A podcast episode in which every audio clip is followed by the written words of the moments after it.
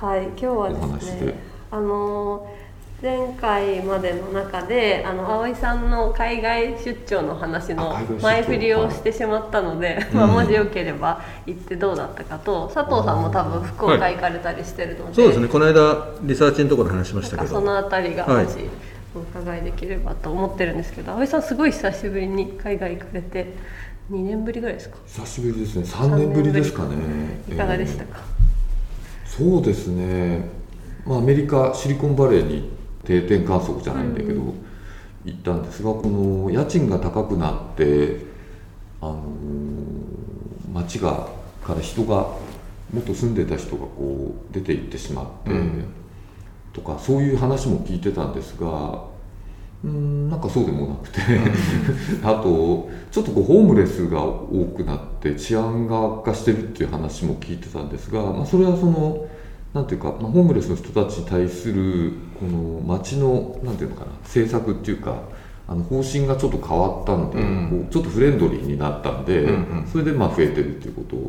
らしくて、なのでこう結構ネットとかで、うん、いろんな人がいろんなことを発言しされてるのでなんとなくそうなのかなと思って、うん、で実際行ってみたら結構そうでなかったことっていうのがいくつか あのありまして。なんでやっぱり何て言うのかな。自分の目で見てみないと、うん、意外とこう鵜呑みにしちゃうとうんあの間違っちゃうのかなっていうのをなんか久々に体験して、うん、そうですね。今回はうんとちょっとサンフランシスコの楽しみの一つっていうのはその、えー、っとビーガン、うん、ビーガンが今どうなってるのかなっていうのを見に行くことなんですけど、っていうのはまあサンフランシスコこう昔のヒッピーカルチャーとか、うん、カウンターカルチャーみたいなの発祥地の地アメリカでいうっていうこともあってここ世界のこうビーガンの中では結構最先端を走ってる地域の一つだと思うんですけど。あの Google マップでなんか見てたらえっとビーガン寿司バー居酒屋っていうあののが引っかかってきて、ビーガン寿司バーってあなるほどビーガンかける寿司いいねと思って行ってみたら、結構あの行こうとしたらなんかもう予約が取れなくて、ででもなんかしぶとくあの夕方の4時か5時ぐらいまでこう毎時間のようにこう見てたら、うん、パッと予約が空いたんでその瞬間に申し込んでいったらあのあの行ったんですけど結構その混んでて、まあ、若い人が多いのかな。で寿司のカウンターがあって、うん、日本人のこう板さんが、うん、とか日系の、えー、職人さんが握ってるんですけど頼んでみたら例えばトマトのお寿司とかあるんですね、握り、でこれがこうなんていうかなトロ、うん、あの みたいに真っ赤でツヤツヤしててすごい綺麗なんですよ。食べるとこう見た目綺麗な。系のトマト、うん、あのトマトのピクルス。ですごい美味しくて。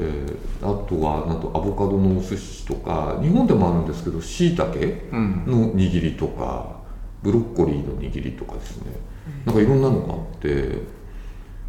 巻物っていうのは結構カリフォルニアロールとかもともとアボカドなんかはまあビーガンと言え、ね。うん、るんですけどなんだけどこの握りを作っちゃうっていうのがいいなと思って、でこのお寿司ってやっぱり結構こう洗練された料理で高級。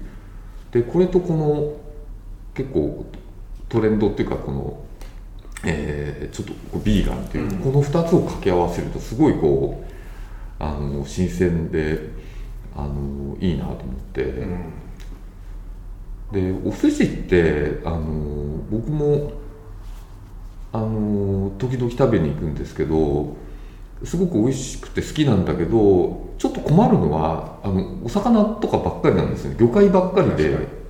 その野菜があんまりなくて 野菜っていうとなんかガリとか、うん、あとなんだろうかっぱ巻きぐらいしかなくて なんかもうちょっとこのなんていうのかな肉と野菜って、結構なんか両方食べないと肉ばっかり食べてるとこう結構辛いのと似た感覚でなんか魚ばっかり食べちゃうと結構辛いんですけどあのー、そういう人にとっては結構この野菜酢飯で野菜がたくさん食べられるってなんかすごい嬉しくて、ちょっと今の話に戻ると その予約をしぶとくするっていつもやってるんですか？あのいや。予約してうん。入んなくてしぶとくやるってあんまり 経験ないなと思ったんだけどよっぽど食べたかったのかいつも割とそうやられてるのかちょっと。こあんまりそういうことやら僕やらないんですけど、でもその海外ってねこの前の北欧の話もそうなんですけどここのいつからいつまでってうん。決まってて、ではい。今回もちょっと自由時間が2日ぐらいしかなかったので,、うん。でこの1日を逃しちゃうともう多分い。けないと思ったら、なんかこうちょっと悔しくなって。なるほど。でちょっと食らいついてみたんですよ、ね、一期一会だ。そこにまず何何よりで意外とだからやっぱお寿司ってこういうものとか、うん。なんかそういう日本料理とはこういうものみたいなのがあってあるんだなっていうのをちょっと思って。だから別にダメってなんていうのかな。誰か禁止して 禁止してる人がいるわけじゃないんだけど、ななんとなくやっぱりこうこうなんとかはこういうもんだっていうのが、うん。作り手もその受け手受け手っていうのこう食べ手の方も両方割とこう先入観というかこうカチッとあってその別にそんな難しくないことでもそそこをこううまくこう、うん、と行き来するっていうのは意外と難しいことなのかなと思って。確かに。そういう固定観念とかを取り払うヒントがやっぱ逆輸入だったりとかその外でうん。当たり前のことを持ってきちゃった方が早いとかっていう視点もあるんですかね。あるんでしょうねきっとね。うんうん。じゃあすごい収穫今回良かったですねそのそこに行けたはい。なんか全体感で言うとその今までは定期的に訪米されてた中で、今回少し期間を空けたことで変化を感じたポイントとかはありましたか、どうなんでしょうかね。やっぱりうーんシリコンバレーのビジネスの起点というか中心？重心もかなり大きく映っていてやっぱり Web3 のやっぱり存在感っていうか、その話題がもう持ちきりっていうか、なのでこの3年間3年前って Web3 ってまだほとんどなくて、うん、バーチャルリアリティとかはありましたけどこう Web3、えーメタバース、うん、NFT、えー総じて Web3 みたいなのっていうのはもう本当のこの半年ぐらいに起こってきてまあ世界的にも2022年が、まあ、元年みたいにね、あの言われてますけど本当にとあの、えっと、起業家もそうですしベンチャーキャピタルももう相当大手も含めてそちらに行ってるのでで若い世代の起業家は相当なんていうのかなもう Web3 から始めるっていう人もこう増えているので、もうもっぱらこのそこがやっぱり一番大きく変わってるんじゃないでしょうかね。で日本はご存知の通りやっぱりそのいろんな規制とか税制の問題があったりして日本でこう本格的な Web3、えー例えば DAO の起業家とか、あの上場とかがちょっとできないこともあって、うん、そのシンガポールに、えー、と人材優秀人材が、まあ、流出しちゃうとかいう問題もあるんですけどこうやっぱあのアメリカなんかだと結構その辺があの起業家がしやすいので。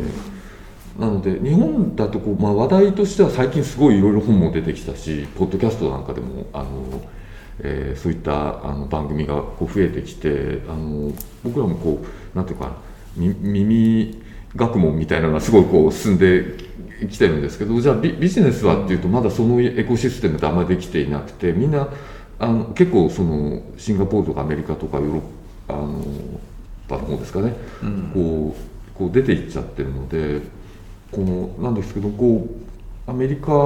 にいるともう起業家も投資家も含めて一つそういう新しいエコシステムが完全にもうできているのでだここの環境に身を置いてる人とこう日本みたいにまだこれからっていうその法整備とか今急ピッチで進んでるとは思うんですけど、うん、まだその始まる以前みたいなあのところとなんていうのかなこれから半年とか1年の間にものすごくこう差がついちゃうんじゃないかなっていう気がしますね、確かにそうですねなのでやっぱりこの分野でちょっと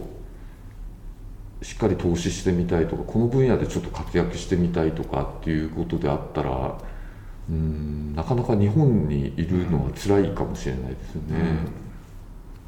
そうですよね、まあ、実際本当起業家の人どんどん若い人ね。うん、いまあ、シンガポールが多い多いかな今みたいですね。ええ。そっか。それが大きなまあ大きな変化だ。うん、感じられた、なんか社内でもでもいろんなチームがいろんな人が海外にやっぱり動き始めてるので、うん。うんあのね、面白いね、はい。面白いですよね。ここもすごく面白かったし、シンガポールにも行ってるチームもいましたし、今月ですかね。ね。うん。ね。いいですね、いやめちゃめちゃいいと思いますよ。動いた方がいいですよ動くといえば佐藤さん。前回はあのルンバになろうって言ってました。はい。ルンバになってますよ。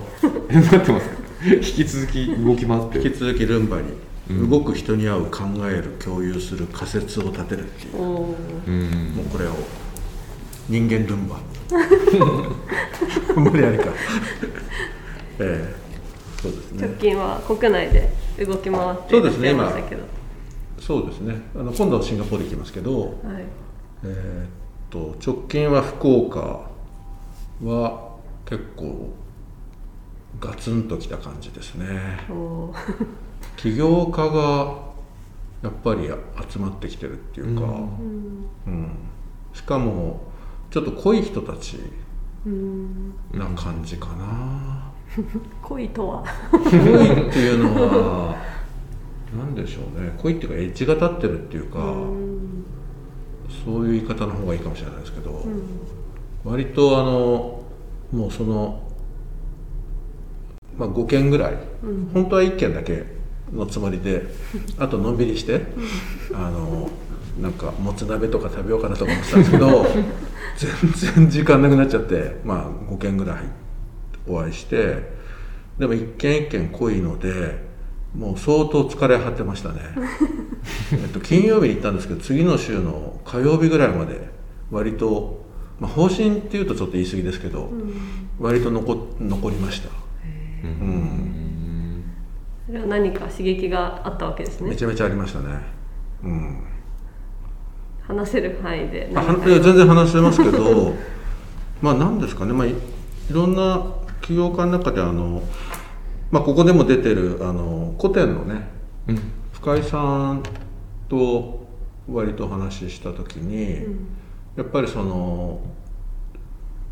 メタ認知っていう考え方、うん。まああんまりあのそういう言葉をちゃんと考えて考えたことはなかったんですけど、でも動き回って、まあ、いろいろなことを知知っていくっていうのって多分例えばそれはメタ認知だったりとかあとあるエリアのことだけじゃなくてもうちょっと広く物事を、まあだから雑談とかそういうことだと思うんですけど、まあ、そそこからちゃんと体系立てていくとかなんか横断地みたいな、こう横軸を入れながらやっていくとか、まあ、歴史みたいにこうずーっと長く見ることで知ることができるみたいなこととかっていうのが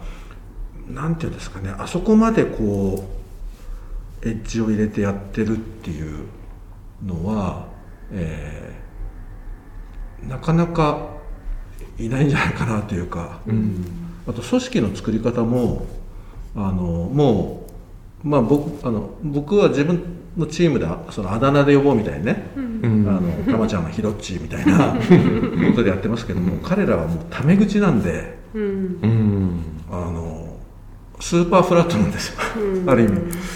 あの、まあ、ちょっと逆にやりにくいと思うこととか、あのまあ、それは、えっと、深井さんと話した時は割と普通の会話だったんですけど、あのなんかサポーターの会みたいなとこだと、もうみんな完全にタメ口みたいなうん。感じとか、結構だからそれは、まあ、何ですかね刺激的っていうか、うん。振りだから振り切るってことかな？どっちかというと振り切る、うん。振り切ってる人たちにあったというかエッジが立ってるって言い方より振り切った。どうんうん。だからフラットな組織を作るという時になんとなくフラットなのと、うん。タメ口、まあ、別にそれだけじゃないですよ。それはあの象徴的な話で、うん。そこまで振り切るとか、あとあのコルクの佐渡島さんみたいに、うん。もうあのウェブトゥーンに振り切るんだみたいな感じとかってなかなかあの普段はあんまり接しないんでだからそこから僕も今あの刺激されちゃってもうウェブトゥーンばっかり見てるんですよ今。うん。だからあのスクロールも横じゃなくても縦。うん。縦スクロールみたいな。まあまだまだまだまだこれからの世界だと思いますけど、でもやっぱりこういう世界がもう生まれていて世界ではそれがメジャーになっていて、さっきの寿司もそうのかもしれないんだけどあのあ寿司じゃないか。えっと Web3.0 の話なんかもそうだけど、うん。日本にいるとそこが見えてないみたいな。確かだからメタ認知ができてない、でもそれができてる人とかそこに何て言うんですかねこう振り切っちゃってる人たちってやっぱりなるべくあった方がいいじゃないですか、あの最終的に自分がそそそっちにそっちの世界に行くかどうかっていうのは別別として、このこのや山のこのなんていつも書いてるこのなんですか黄色い帽子のおじさんの帽子のよ、あの端っこから端っこまで両方知りつつ、まあ、自分はこの辺がいいよねとか、この辺が気持ちがいいよねみたいな。ただそのい行った時はその端っこの人たちばっかり。で今は今は端っこですよ。どっかで真ん中になるかもしれない、との刺激を受けたので結構あのいい意味で疲れた。し、まあいい意味というか消化しきれない、消化しきれないっていう感じかなどっちかっていうとどういうことだったんだろうい今の話はっていうか。そういう感じですかね。うん。いやメタ認知は結構メタ認知っていう言葉がその深井さんたちが多分はい古典ラジオで使い始めてから結構共通用語としてうん。みんなで話せるようになったと思うんですけど、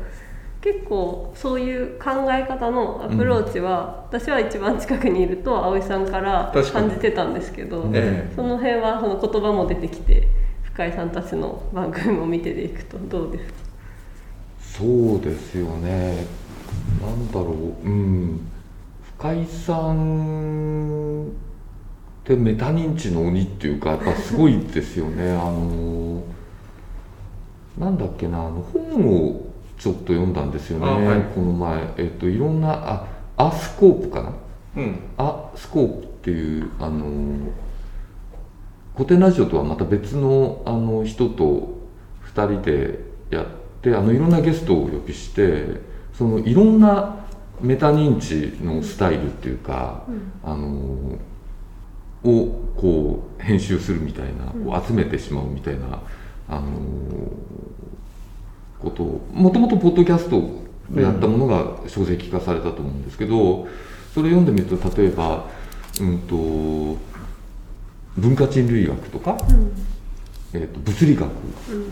とか、えー、と仏教学とか、あと面白かったのはこの歴史学、うん。その歴史のなんていうのかな。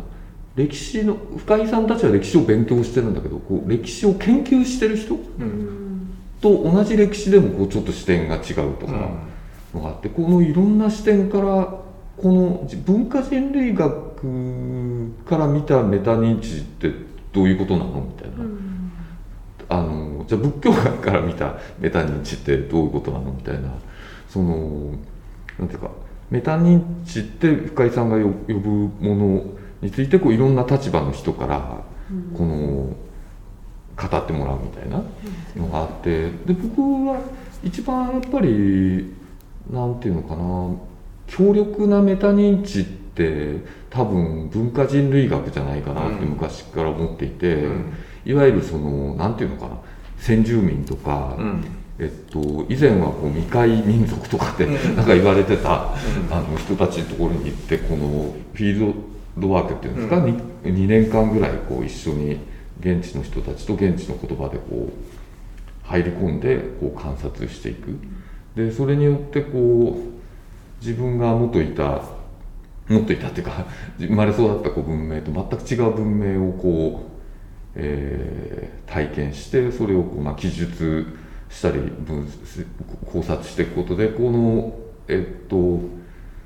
自分がこう生まれ育った文明をこう相対化しちゃうみたいな、うん。この相対化する？これが、ね。あの、はい。当たり前でこれが全てじゃなくて、全く別のうん文明とか考え方っていうのがこう存在して、うん。そこから今度こっち見た時っていうのは全然こうまた別物に見えるっていうふうに、この今、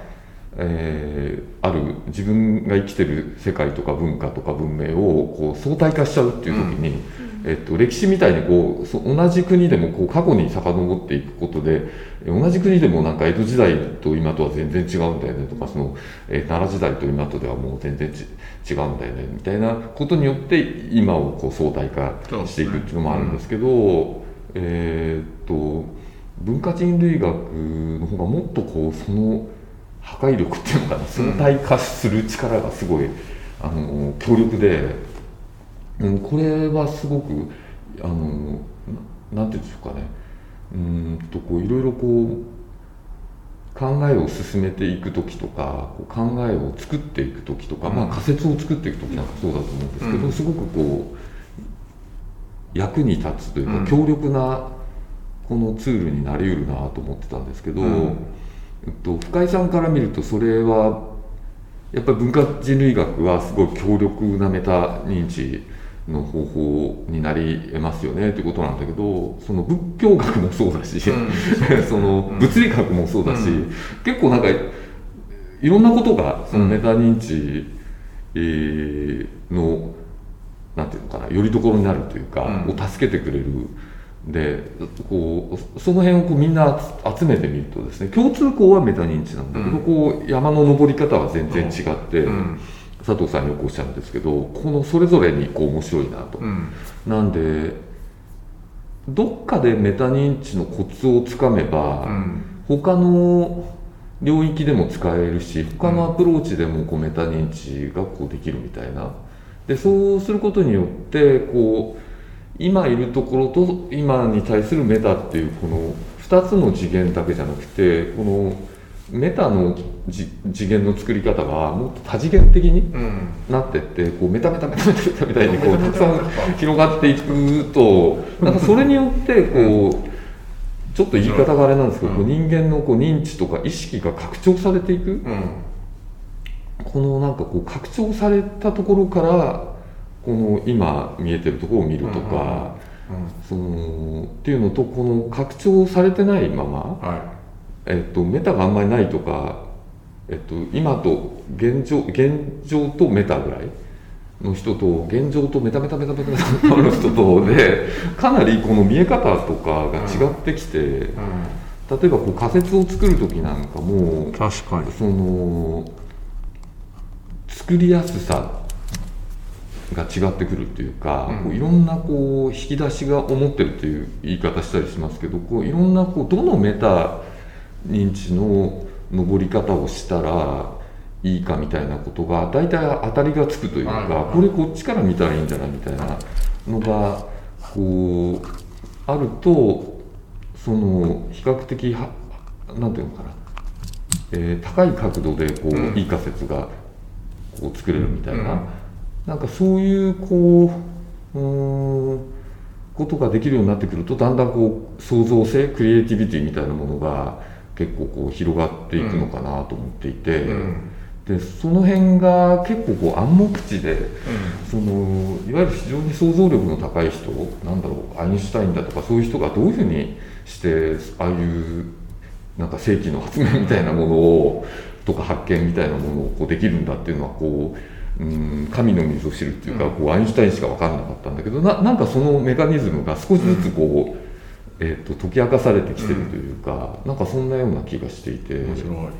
すごく面白いですよね。うん。すいませんなんか語りすぎちゃった。このいやすごい。もう名言ですねメタメタメタメタメタ。これはちょっとなんか絵が浮かびましたよね。初めて。絵が浮かぶ確かに、これでもメタ認知っていうのはその何も何かを